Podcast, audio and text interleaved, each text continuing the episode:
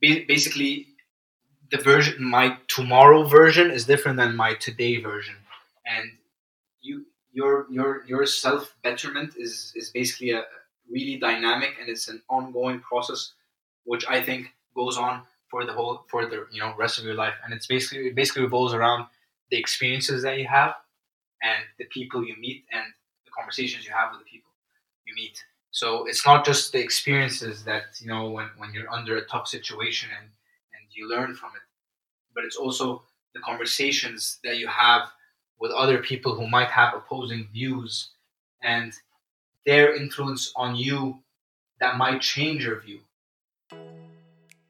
My friends and I have been on a crazy journey for the last couple of years, building a company that really was a disguise for building a community. We named ourselves Inertia Network because we wanted to be reminded to never let inertia own us and to break it whenever we have the chance. Our adventures have led us everywhere from swimming with humpbacks in French Polynesia to having a beer with locals in North Korea. And this podcast is our attempt at sharing conversations with people that inspire us, push boundaries, and embody what it means to break inertia. My name is TK, and I'm one of the co founders of Inertia Network. I hope you can join me in learning the philosophies, mindsets, and stories of people that live life on their own terms and ultimately guide you in breaking your inertia.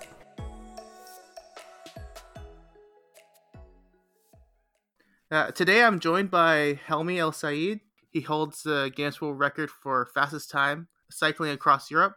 He's walked the entire length of Egypt on foot and is someone I've always known to test his limits. Hi, Helmy. Thanks for joining us. Hey, TK. How are you? Uh, anytime. You're welcome. So stoked to have you with us, man.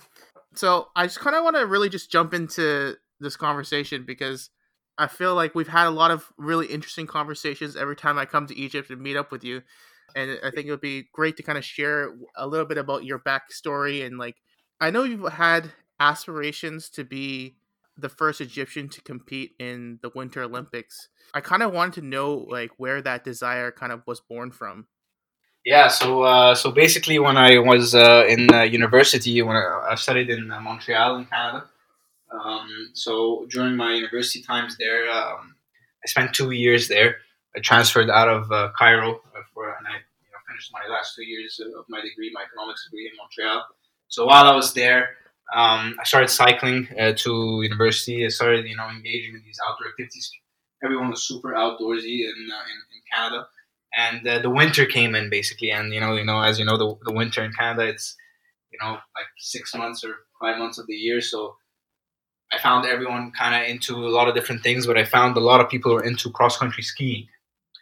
Uh, and I, I, I go up, you know, Mont, Royal uh, in Montreal, the, the, the little hill in the middle of the city, and I'd see people, uh, you know, practicing cross country skiing on the. It's not slopes, but you know these like tracks and and and stuff like that. So I was interested. So I I said, why not give it a shot? Uh, and I was, you know, starting to get into these endurance sports like cycling and running. And I did my first winter marathon in Ottawa, the Winterman, and and I was doing like you know cycling. I, I cycled half of Italy in the summer before, so I, I, wanted to give you know those winter endurance activities a shot.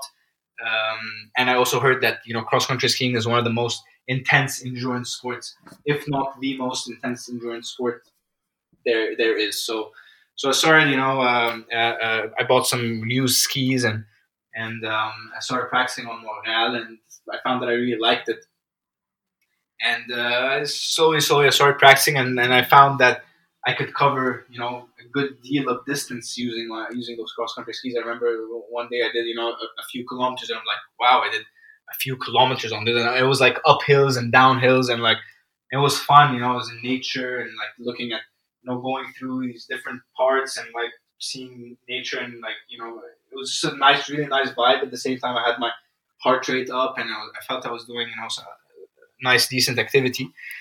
So then um, I wanted to do like longer, even longer distances. And at the time, I and I still do. I have this obsession with nature and like what nature has to offer. So like every time in Montreal, like the weather would go down to like negative forty or negative forty one. I'd never experienced these types of temperatures. I'd just go down the street and just like feel this temperature because I wanted to feel it, just to know what negative forty felt like. Uh, that's how much I was interested in like mother nature basically so I was just doing some research, and and I and I found that people would, would actually use their cross country skis to go to the North Pole and South Pole.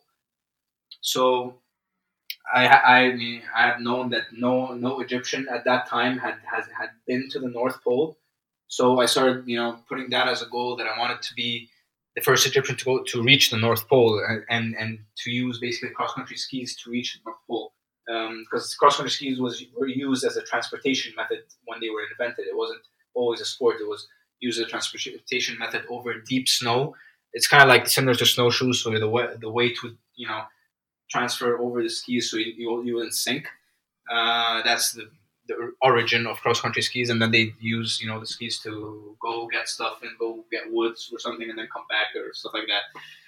So anyway, I got in touch with these guys in Norway, uh, and they were organizing this uh, cross country ski trip across something called the Finnmark Plateau um, in in uh, in the Finnmarksvidda uh, county in Norway. Um, so uh, so they were you know organizing this trip. It was a long distance. It was around 130 kilometers, and um, and uh, they were looking for team members to kind of join if you wanted to know, learn about like Arctic survival training because the Finnmark Plateau is basically above the Arctic Circle. Uh, so it was basically you know doing this really long distance, and at the same time you know you're pulling all your own gear, your your your tent, your sleeping bag, your your you know pots and stuff for uh, fuel for like making food and your food, everything. And at the same time, you know, you're you're witnessing these like intense Arctic winter temperatures, which was also something that I was really interested about. And at the same time, you also might see the aurora borealis. So it was just a really nice combo for me to kind of like, you know, go get some winter survival training, do some cross country skiing, probably see something like the aurora borealis, which I was on my bucket list for so long, and and getting to know this these people in this like like really really niche uh uh, uh, uh, uh, circle of like polar exploration and stuff like that. So mm-hmm. basically, I got in contact with them, and the guy over there who was organizing this trip was called Børge Ousland, and he's actually one of the pioneers of of, of, polar travel. this winter, actually, he was just in the North Pole again, and he and someone called Mike Horn had just reached the North Pole at night for the second time in history, and they did it the first time. So they're the only two people who have actually stepped foot on the North Pole during the winter months. They're the only two people on Earth who have done that. So like more people have been to the moon than have been on the North Pole during the winter season. Um, so anyway, I, I, went to Norway, met these guys, and um, and he looked over my gear. At the time, you know, I was a student in, in, in Montreal, so you know my gear wasn't you know super top notch. I had gotten like some like Canadian Army mittens and stuff from like the mm-hmm. Army surplus store, and like you know, like I, I, I just like you know gathered some like cheap items basically. Uh, so I had to meet Børge for him to like look over my gear and stuff to make sure that it's you know Arctic approved and stuff like that. So he looked over my gear. He's like, "Yeah, it's gonna be fine. Yeah, it's gonna be fine." And then basically I went on my way and you know with with, with basically it was, it was a multinational team. It was me. It was a guy from Spain was actually he had the bike with him. He was he was training to be the first guy to reach the South Pole on a bicycle. So wow. it was just a you know there's a yeah there was a British girl. There's just a you know mix of, um, of nationalities, and we all just had one thing in common. We were just on this trip to basically put ourselves in such a uncomfortable situation, basically like sleeping in negative 40 temperatures in a tent and stuff. You know, I'd wake up in the middle of the tent and like my the, the, the breath, my breath would freeze in the tent, so it'd make like icicles and stuff. So I'd wake up and find like lots of icicles above me, and and we had to, we'd have to like turn on the stove.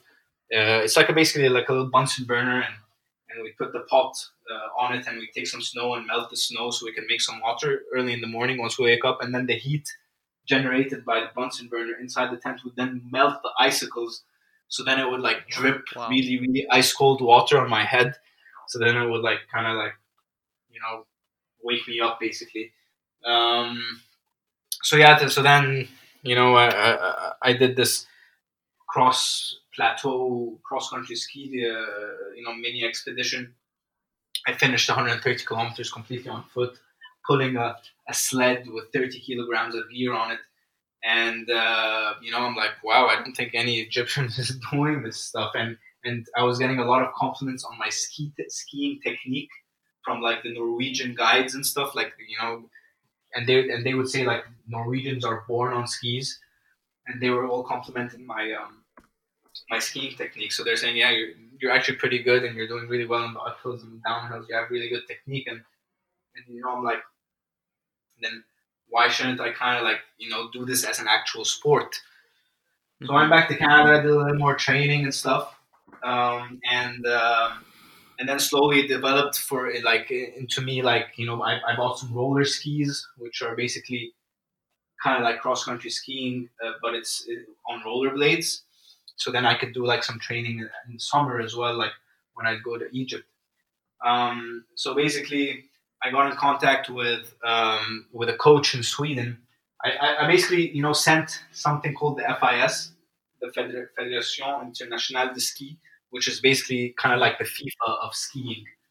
Uh, I told them, hey, I'm from Egypt, and you know, i have been doing some cross country skiing, and I, would like to compete in some races, and you know, I'd eventually like to, to you know, reach the Olympics someday, and and you know, but I, I need some more training, I need some more guidance, like you know, any trainers, you know, any coaches who you know help people, and then one of the one of the ladies at the FIS replied back to me. She's like, uh, you know, yeah, actually, we do have someone who's who's um, specialized in teaching people from, you know, quote unquote non-traditional ski nations. That's what they called, uh, you know, Egypt, mm-hmm. like ski terms, non-traditional ski nations. Uh, and uh, basically, they put me in contact with the Swedish uh, coach. His name is uh, Christer Skog, uh, and uh, you know he, he had um, basically coached a guy from Peru to to reach the Winter Olympics in cross country skiing he yeah he came in last place, but still he qualified. And I didn't mind you know reaching you know being being you know last place or anything you know from Egypt. Uh, you know something kind of learned from scratch. But at least I would qualify and put Egypt into the Winter Olympics for the first time. So anyway, I, I reached, you know, uh, I got in contact with Christer and, and, you know, he's like, hey, yeah, he found it really interesting. And he's like, you know, the first step is for you to come to Sweden so we can do some fitness tests on you and you know and, and see if you know if we should move further with this. So I found myself going to Sweden and meeting you know Christer and you know some some other guys from the Christer was basically the the Swedish and the ex Swedish national cross country ski coach. So he coached the Swedish national team and he also mm-hmm. coached several other different national teams as well. He coached the UK national team, the Australian national team, and the US national team. So I, I went to him he did some fitness tests. He also complimented my technique. He complimented my, my you know my fitness. He said, yeah, it looks like you can do this. And so that was that's you know the start of my journey with the cross country ski training, and it also was the start of my journey for like me breaking records with the cycling because it so happened just out of the blue, and that's why you know a lot of the philosophy that I believe in is like serendipity, is that Christer had just gotten back from a cross continental cycling expedition in the U.S. where he crossed uh, the U.S. continent on bicycle. Him and uh, a comedian called Måns Möller. They were doing a show basically where where you know Måns you know wanted to show that you know you like you can go from someone who doesn't work out at all and, and basically train yourself to do something super crazy like crossing a continent on bicycle and then they filmed this for like a little Swedish comedy TV show. Mm-hmm so anyway, uh, with Christer started my journey with with with with the cross country skiing, and also, uh, you know, we we had that long distance cycling uh, in common. Uh, so we also bonded over bicycles, and later on, uh, two years after, we decided to start the project to uh, to cross Europe in fastest time um, ever in a team. Uh, so uh, Christer was also with me on the team as well as Måns and two others. So yeah, that's how it all started. Well, actually, that's a great kind of segue into that Guinness World Record because that's a pretty incredible feat to accomplish. And you broke, you beat the record by twelve hours. Yes. Like, what was that experience like for you? Doing it, planning it, and then getting and actually accomplishing it. Well, you know, in between my cross country skiing endeavors, you know, I was still interested in you know endurance sports, and I, I was I was specifically interested in the bicycle because I really love travel. Uh, so I'd use my bicycle to travel basically. So I did a, a, few long distance cycling expeditions. So I crossed Europe. The first time from Norway to Spain. So I went through Norway, uh, uh, Finland, Sweden, Denmark, uh, Germany, uh, Belgium, uh, Holland, France, uh, and then Spain. So I, I got to see so many different countries and you know so many different cities as well. I did that in around two and a half months. So I saw like a total of like 75 different cities in Europe during that cycling wow. trip of, of, two two and a half months, basically 75 days. And I just I'd see a different city every day. I'd cycle to a different city every day. So I just saw that as such a really nice way to travel because then I'd see so many different cities and not just you know the big commercial like Barcelona or you know these big cities. No, I'd see like mm-hmm. the real kind of like the little villages and the little towns, and like I really got a got a taste of every single country like really authentically with the bicycle because first of all the bicycle you know you're exposed you're you're not in a car you're not separated by a window you're, you're all your senses are exposed you know you're you're feeling the wind on your skin you're smelling all the smells the manure the different flowers the you're smelling all the smells from the country and you're feeling all the wind and the heat and the weather and you're seeing everything. You're hearing everything. So it's such a very sense like you know your your senses are really heightened with the cycling. Mm-hmm. that's not like you know not to mention the fact that you know I'm, I'm, I'm doing like kind of like exercise as well so i'm kind of benefiting my body and i'm pushing myself to a limit that i never knew that i hey i, I just cycled 6500 kilometers i didn't know that i could ever do that so it was just you know, really, really. Plus, I'd be seeing all these different cities and tasting all these different types of foods and, and meeting all these different types of mm-hmm. people, and you know, it, it, was just really, really nice. So then, you know, I switched from doing Europe, and then I went to Southeast Asia. I did the same thing with Southeast because you know Europe, you know, the, all the roads are really nicely paved and everything. And I'm like, I wanted like a little bit of more of an adventure. You know, kind of like in a tropical mm-hmm. jungle kind of environment where you know there's a lot more different challenges like roads, like language, like people, like different foods. Like I wanted, you know, a bit more of a you know culture shock. So I chose to go to Southeast Asia. I did Singapore to Vietnam, so I went through like Singapore, Malaysia, Thailand, um, Cambodia, uh, uh, and then Vietnam. Uh, uh, so I went. I saw also. I did. You know, I saw like I think 60 different cities on that trip. Uh, many of them villages. I got to see the locals. I got to taste really authentic Asian food, and you know the weather. I got to see like really secluded, amazing beaches that I've never seen in my life. Like I thought, you know, there was such beautiful beaches. You know, so and then I did also longer distances and you know per day distances, and then I you know put put more pressure on my body. Like I realized I could do bigger and longer distances. I could go for longer. I could go for I could go faster and like I could go even longer and faster on less food. You know, like I just you know realized things about myself that I never you know thought was possible. So after that, after doing these you know two cross continental cycling expeditions, I'm like, hey, I, w- I just want to know what's the fastest you know time anyone's done kind of something like this.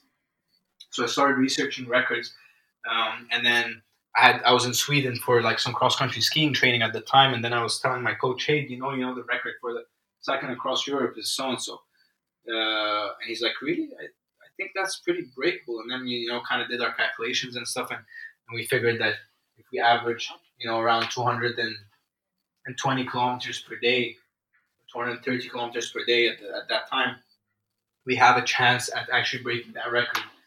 Mm-hmm. So we are like, hey, that sounds pretty cool if we're able to break a Guinness World Record for that. We all like cycling, and I think it would be a nice project, and we can do it for charity, and and and you know, test ourselves at the same time, and and that's where the the, the, the Guinness World Record idea started, and. Um, and yeah, it was basically built upon you know my, my experiences you know crossing other continents. I was alone when I did my other projects, and I was I also had all my gear on my bicycle, um, so it was kind of a different mm. experience wow. than the cycling, but you know, than the like the record because the record was like strictly on speed.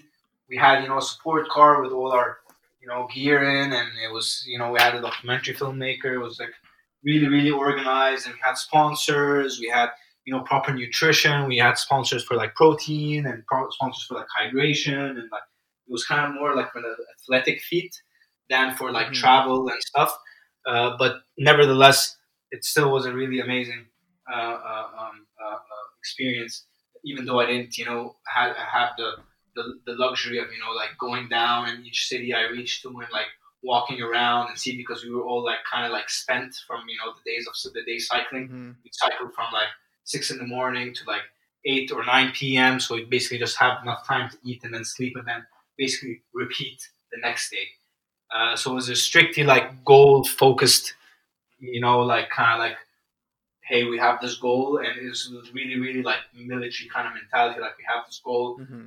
We have to you do it no matter what, you know. But my other trips, you know, I I I do like 100 kilometers a day, and then like I'd sit down, relax, go and have a stroll in the town, and find a nice little cafe or a restaurant, and I try some local food, you know, mingle with the locals, and like it was more of a cultural and travel kind of experience, kind of two different, uh, two different things. yeah. So on that note, what you're kind of describing, because that's such an interesting way to travel, because I think a lot of people are really, it's kind of like um, what do you say? It's very quick. It's, it doesn't really leave you much time to really explore a place. But the way that you've described and the, the way that you've traveled, especially when you're on your bike, it kind of I'm kind of curious to, to to know if you feel that during those times it really left a mark on you what what these experiences kind of have maybe shifted the way that you your perspective on things? Yeah definitely you know definitely shifted my, my every single trip i had shifted my experience shifted my perspective on you know uh, different things like from my cycling to the walk to to depending on the location i have been like for example when i was in asia it was my second time in asia and it just definitely changed my perspective on on on you know I was, I was much more you know like like thankful and, and and you know you know after the trip you know seeing going through Cambodia and like going through these really really underdeveloped uh, areas in Asia uh, it just made me you know thankful uh, uh, for a lot of things and and um, made me realize things about myself. Like there's different things I got from it you know things that hey I want to help start helping people and hey, you know, I never knew I could, you know, be comfortable being so long in such an environment. Mm-hmm. So, you know, and that kind of that's why like my the expeditions that I did after I did it, I usually do it for a cause that's not my own growth. So yeah, my own growth is, is, is a side effect of that, but it's not necessarily the actual reason I'm doing it. So for the Guinness World Record, we were doing it to raise money for child autism. For the Walk Across Egypt, we were doing it to raise awareness about you know population issues and, and gender equality issues and and lots of different issues that, that are prevalent in, in the south of Egypt. So I'd use you know the attention that I'd get from these endurance feats and I'd use it to shed light on different uh, uh, um, uh, uh different uh, problems or different uh, things that I, I want people to start noticing and taking action on. For yourself, you know, I've I see your projects right, and they look. First of all, they're they're incredible. All the all, all the projects that you talk to me about are pretty incredible. But you know, they both look they, they look both mentally they look as much as mentally taxing as they are physically. From me knowing you and our conversations, you know a lot of the things that you do it seem like they're ingrained with a lot of curiosity testing limits and and seeking to kind of understand yourself so i kind of wanted to, to see like see your take on what, what is that philosophy that you have that kind of drives you towards these projects and what keeps you looking for more well a lot of the philosophy is def- is definitely revolved around um, self-growth um, I don't. I, I wanna. I wanna phrase it in the best way possible, which doesn't, you know, revolve around, you know, kind of like being like me, me, me, me, me, or like having mm-hmm. this like only focusing on myself kind of thing. But definitely, I, I, I, I, I see that there is value of when you are self-aware about yourself, and not necessarily your good things, your bad things as well, your flaws, uh, what you're doing right, what you're doing wrong that self awareness and that um, strive for you to be a better version of yourself uh, and ba- basically the version my tomorrow version is different than my today version and mm-hmm.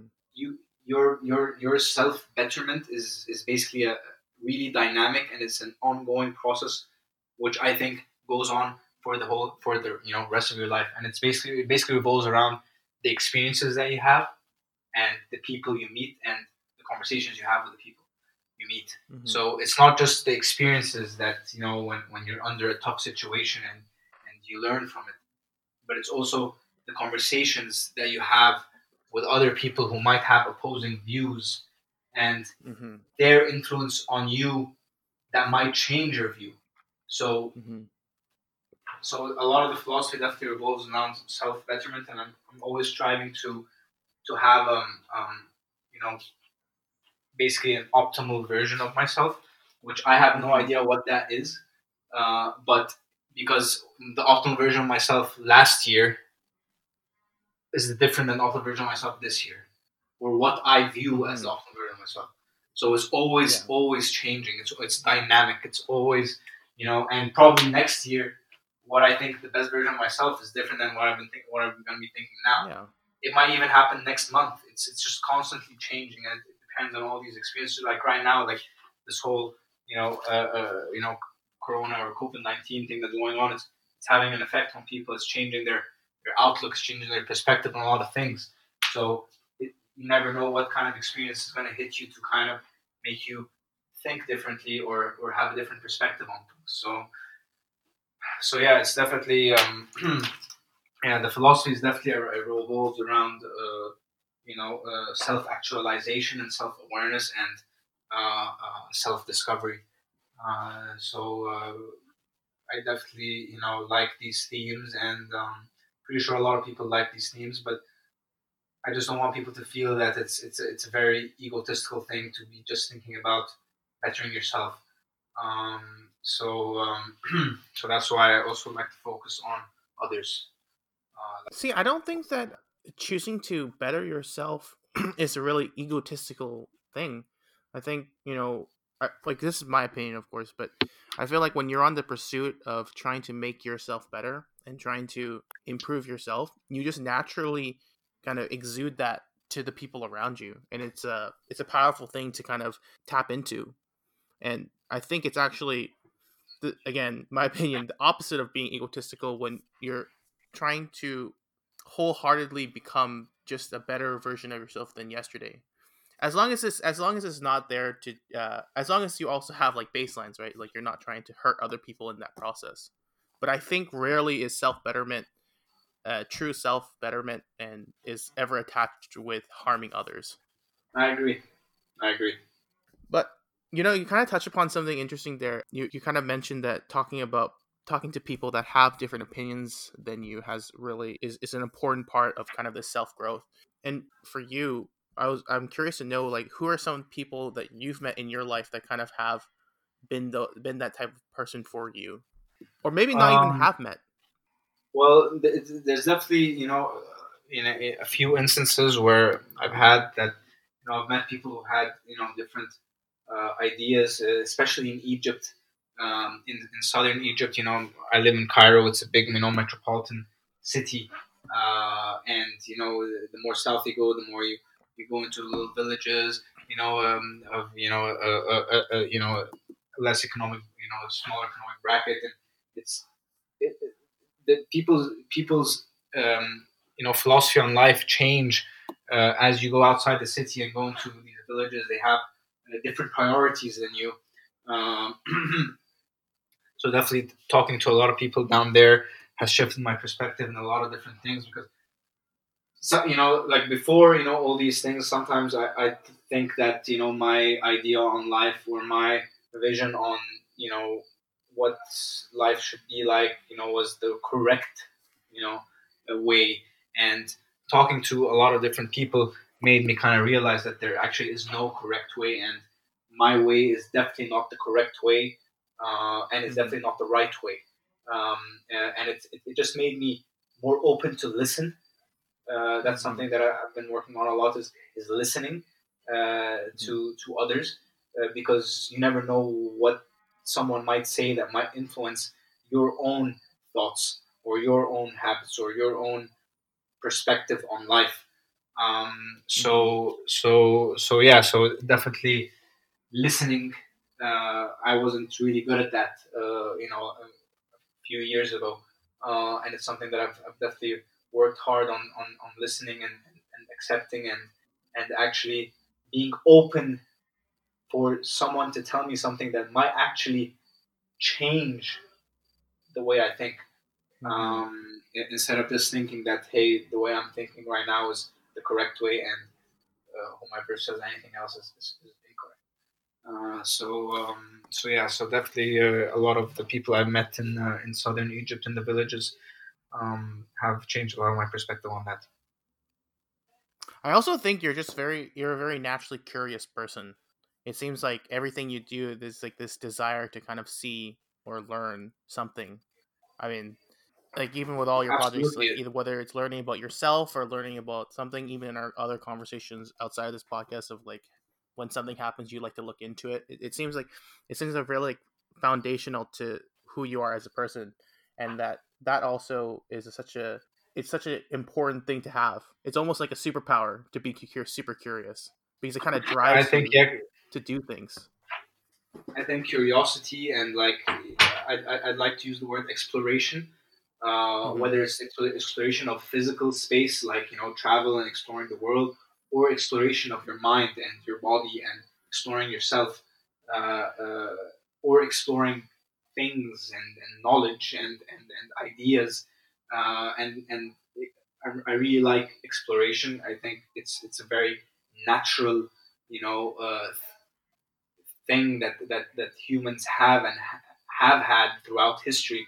You know, people starting with like you know like you know the early explorers like Christopher Columbus or you know like modern day explorers like James Cook. Uh, you know, who discovered like you know the, the the French Polynesia and like you know even Arctic modern Arctic explorers who you know wanted to be the first people to reach the South Pole and who just ventured into the unknown to kind of give scientific knowledge to people uh, uh, uh, that you know humans never had, and even it goes back to the early man who, who wanted had that the nature in them to explore beyond Africa and start walking into Europe.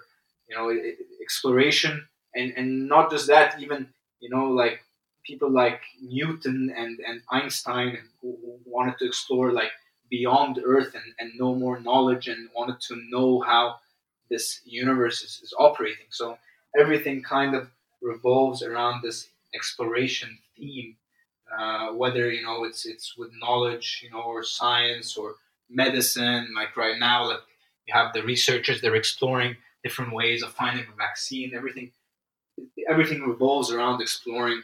And right now, people are in their homes. They're probably exploring themselves more, probably finding out more about themselves. It's probably knowing, starting to know more about what they like, what they don't like, and everything kind of revolves around exploration. And I think exploration is uh, uh, uh, it's really natural. You know, e- even with like religion and and like you know a long time ago, like people how they kind of like started to explore like their own thoughts about how they were here and started to come up with these different ideas about you know the, the you know the, the, the dawn of like man and, and how man came to be everything comes from exploration i think and it's a really really really interesting subject uh, um, so um, so yeah I know you're uh, you're someone that always has a, another a project in mind. I'm kind of curious to know what what's the once this situation has calmed down a bit globally. What's the next venture that you have lined up that you're super excited for? So yeah, the next venture, uh, I think maybe I've mentioned that to you before. Um, you know, during our, you know, random talks when we're having dinner in Cairo. Um, but uh, I really, you know, I'm interested in, uh, like I said, nature, and I've recently been more interested in animals. Um, and you know, I, I started, you know, you know, when I, when I was in Asia and Europe, you know, I'd be always looking at the flora and fauna and like just kind of like, you know, comparing. Hey, this is, you know, these plants don't grow here. Those the, the, these animals aren't there there. You know. And now I'm in Egypt. I started looking more inwards and starting to to want to know more about like the the natural fauna and flora in Egypt. so during my research about you know all the native species in Egypt and stuff, I came across really interesting article written in the late 90s uh, by University of Pennsylvania and uh, Al Azhar University here in Egypt. Uh, they did like a joint expedition to basically find this um, rare species of cheetah, which lives in the Egyptian Western Desert. And it had never been spotted, and up, up until this day hasn't has never been photographed. Uh, so they set off to kind of uh, look for it. Um, and they managed to find some tracks and they managed to spot it visually twice, uh, but they weren't able to take a photograph of it, uh, nor take any, you know, samples, hair samples, or any stool samples to figure out, you know, their DNA structure or any, or find out exactly what kind of species they are since they live in their desert dwelling. Uh, and apparently, even they have, you know, different adaptation techniques than the cheetahs in the uh, you know the savannah or like sub-Saharan Africa, uh, since they they eat different things. They they basically ate all the gazelles in the desert that they had to switch their diet to different animals like the hare and the Egyptian jackal, which is kind of like a dog.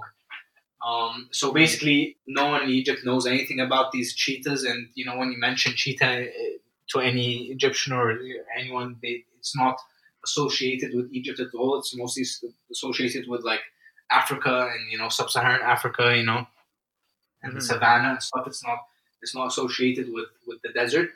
So my next project is actually I want to go into the desert and attempt to track down this cheetah um, mm-hmm. using a, a, a, multinational team with you know expert animal tra- big cat trackers and and uh, I want to film this as well uh, uh, to make a little documentary out of it. I think it would be really interesting, as well as mm-hmm. contribute to science uh, by either finding it or not finding it.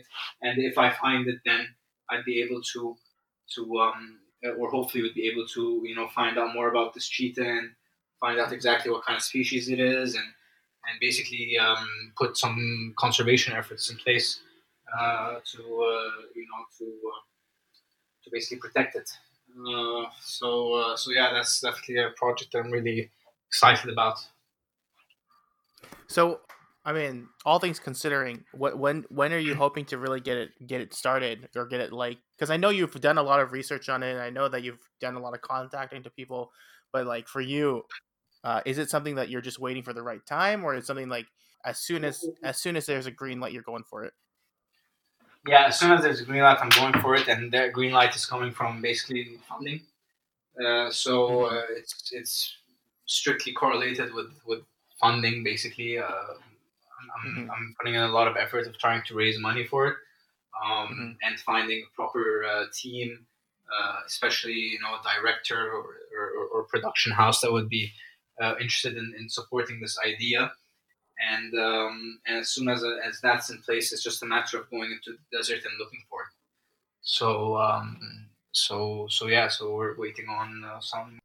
Okay, so that kind of like leads into my next question. Uh, and I don't know if this is the same if, if if it would be for the same project, but let's just say in this like hypothetical situation, uh, you had unlimited resources, whether it be financial, physical, team wise, whatever mental. What's that? Is the is a cheetah project the one that you'd uh, go for, or is there any other projects that you feel like you would really want to take all those resources into? Yeah, well, definitely that cheetah project is one of them, and yeah, one project that's always been on my mind. Um, I have a few actually. Uh, there's one where I actually want to cross each continent on bicycle. So I crossed Europe already on record time. I want to break that record for each continent, basically for South America, for A- for Asia, for Australia. I want to cross all these continents in record time on bicycle. Um, that's one project, and then that would lead on uh, into me switching from you know cycling as a form of endurance. I, I want to do some rowing. So one of the one actually there's yeah two projects I have. I, I want to cross. Um, first, I want to cross the Red Sea uh, on in a row, and that's actually one of the projects that I'm working on currently with the cheetah. And I've already we already have a team for that, and and we basically want to cross the Red Sea. Uh, it's never been crossed through a via row, uh, but an interesting interesting thing we want to do is is we've been doing a lot of research about ancient Egyptian uh, vessels uh, and how the ancient Egyptians used used you know boats and, and, and their, their their you know boating knowledge to to travel and get resources and stuff.